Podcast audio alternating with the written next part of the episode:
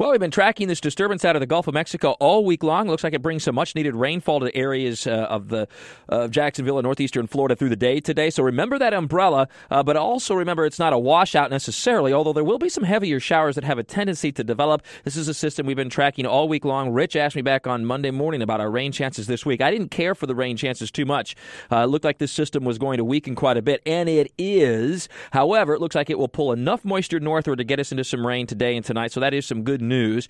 Um, the the energy with the system heading really across South Florida, so that's where the heaviest rain is going to occur. But closer to the coast, with that wind coming out of the southeast off the Atlantic, that can sometimes develop some pretty heavy rain bands near the coast. So we're going to watch eastern Duval, parts of St. Johns County, maybe for some heavier rainfall amounts and heavier showers. While inland and the more north and west you go across northeastern Florida, the showers become more scattered and generally lighter. So I think overall, between now and noon Thursday, we're talking rainfall amounts of a quarter of an inch or less for much of Nassau and Baker County, a quarter to a half inch across northern and western Duval County, and a half inch to three quarters of an inch for southeastern Duval, parts of Clay and St. Johns County, with localized spots there where those bands set up off the Atlantic of an inch plus. Those will be some of the luckier neighborhoods.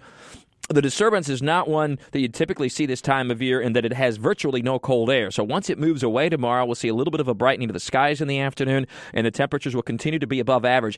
In fact, we still managed to get into the 70s today and we only drop into the 60s tonight, which is about where we ought to be for the high temperature this time of year, and then we're right back up into the 70s tomorrow. With more sunshine, it turns very warm again for Friday and Saturday. Afternoon highs around 80 degrees. We may see some low to mid 80s Saturday if we can hold off a cold front long enough. We'll have west winds, dry air, so we'll dry out in a hurry, and that heats up fast this time of year.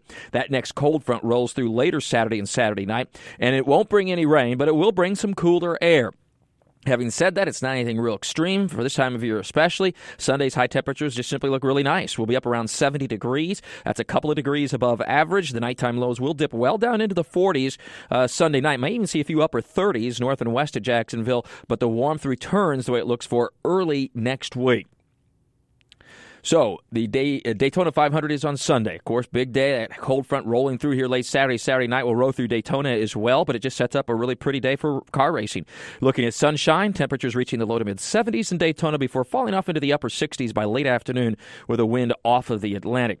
And yesterday marked six months to the epic solar eclipse, which occurs on August 21st and will be very visible from Jacksonville to northeastern Florida. About 90% of the sun will be obscured, so it's not totality, but it's darn close. And it won't be far away, the Carolinas, where it will be a total solar eclipse. We've designed a page totally dedicated to this eclipse at actionnewsjax.com. You can check it out there. Just go to the weather tab, hover over it, and you'll see Eclipse 2017. Just click on that.